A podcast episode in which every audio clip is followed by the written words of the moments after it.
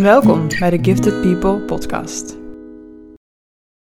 Super leuk dat je luistert naar deze podcast. Het is de eerste podcast van 2024. Er heeft een tijdje tussen gezeten sinds de laatste podcast.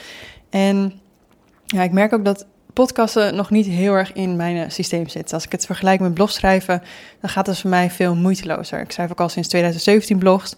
Komt sinds 2017 ook al elke zaterdag een HB-update uit. En ik heb bijna nooit een gebrek aan inspiratie. En ik merk bij podcasten dat ik daar nog wat zoeken in ben als het gaat om de aanpak ervan. En als ik ergens nog zoeken in ben, dan is de kans vrij groot dat ik het even aan de kant schuif. En dat heb ik nu best wel een tijdje gedaan. Maar ik vind podcasten ook wel heel erg leuk. En de laatste tijd krijg ik ook veel reacties dat mensen deze podcast graag beluisteren. Dus heb ik besloten om weer aan te haken, om deze podcast echt te gaan vastgrijpen.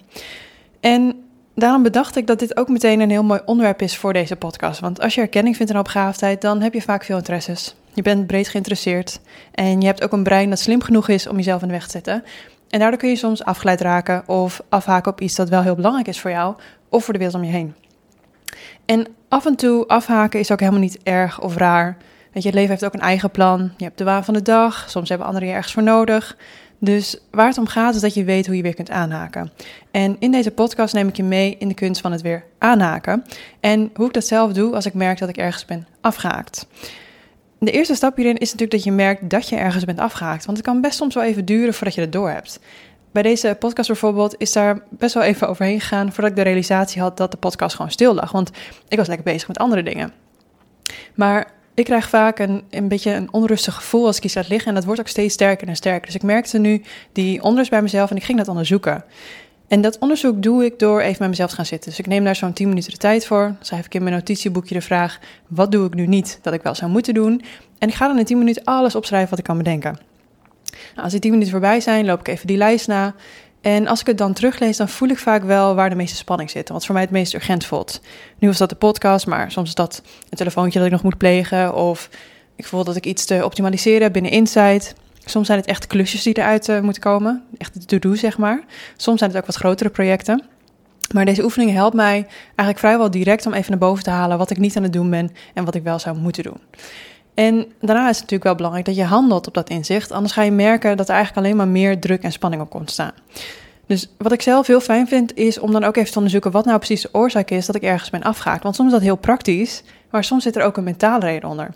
Ik vind het bijvoorbeeld heel irritant als ik iets wil doen en het lukt niet meteen, omdat ik er nog geen handigheid in heb. Dus als ik ergens afhaak, dan is dit er eentje die ik altijd even bij mezelf check. En dan denk ik, oh ja, ik heb hier gewoon nog even wat in te oefenen. En als het een praktische oorzaak is, dan is het vaak voor mij al voldoende om het gewoon even in te plannen. Dus nu voor de podcast heb ik in mijn agenda geschreven dat ik vandaag deze podcast ging opnemen. Ik heb zelf niet heel veel externe accountability nodig. Ik ga heel goed op afspraken maken met mezelf.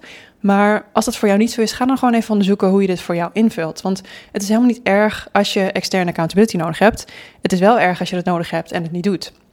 En ik weet bijvoorbeeld binnen Insight, Insight is een programma dat ik aanbied voor hoopgaafde volwassenen, dat daar al meerdere accountability groepen actief zijn.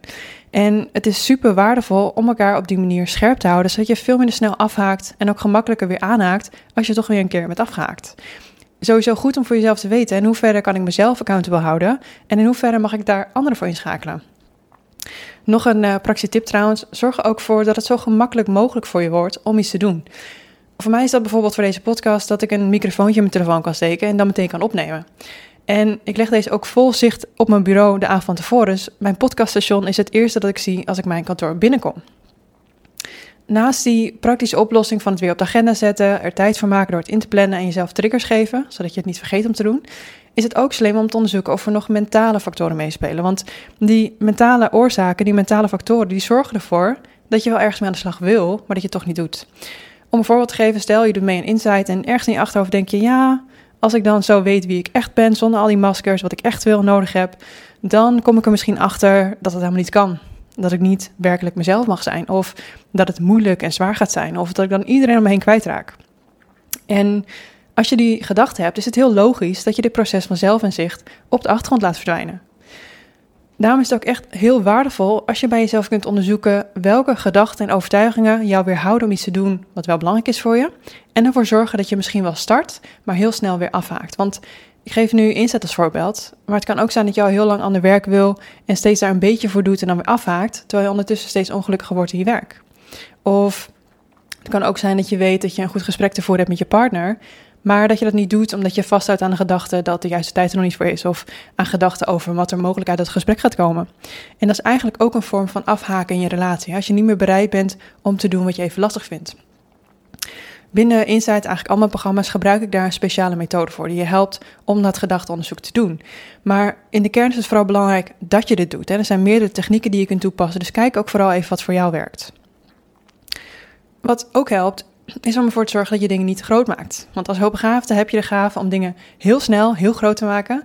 En soms zo groot dat je er meteen geen zin meer in hebt. En laatst gaf ik in een Q&A bijvoorbeeld het voorbeeld vanuit mijn hardlooptijd.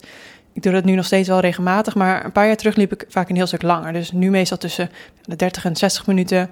En toen zat ik richting de twee uur. En ik weet nog dat ik op een bepaald moment gewoon ineens geen zin meer had om te gaan hardlopen. En ik vond het heel opvallend, omdat hardlopen voor mij ook een vorm van meditatie is. Ik kwam echt mentaal door rust. Dus ik ging het onderzoeken en ik ontdekte dat de reden dat ik geen plezier meer had in het hardlopen was, omdat ik ergens de gedachte had dat ik vanaf nu minimaal twee uur moest gaan hardlopen, omdat ik anders achteruit zou gaan. En die twee uur, die voelde voor mij heel zwaar, want het ging er mij ook helemaal niet om dat ik zo lang mogelijk kon hardlopen. Dus toen ik die gedachte te pakken had, ben ik gewoon een afspraak gaan maken met mezelf dat ik minimaal 10 minuten ga hardlopen. En als het goed gaat, ga ik door en anders ga ik lekker naar huis. Dat maakte het meteen ook weer zo klein dat mijn hardloopplezier instant terugkwam. En ik liep nog steeds lange afstanden, maar vanuit een veel fijnere energie. Nog even samenvatten, het gaat er dus niet om dat je nooit meer mag afhaken. Dat is ook gewoon onderdeel van het leven. Waar het om gaat is dat je onderzoekt waar je bent afgehaakt, of iets dat wel belangrijk is voor je. En dat je vervolgens gaat kijken, ligt hier een praktische of een mentale oorzaak onder. En daarna mag je natuurlijk gaan onderzoeken wat je aan praktische of mentale oplossingen nodig hebt. En als je dat nodig hebt, vraag dan ook om hulp. En je hoeft het echt niet allemaal alleen te doen. Ik gun het je in ieder geval dat je steeds focust op waar je heen wil en dat je gaat herkennen waar je jezelf in de weg zit. Want weerstand, angst en ongemak horen altijd bij groei. En die groei is wel iets wat ontzettend belangrijk is voor jou als hoopgaafde. thank you.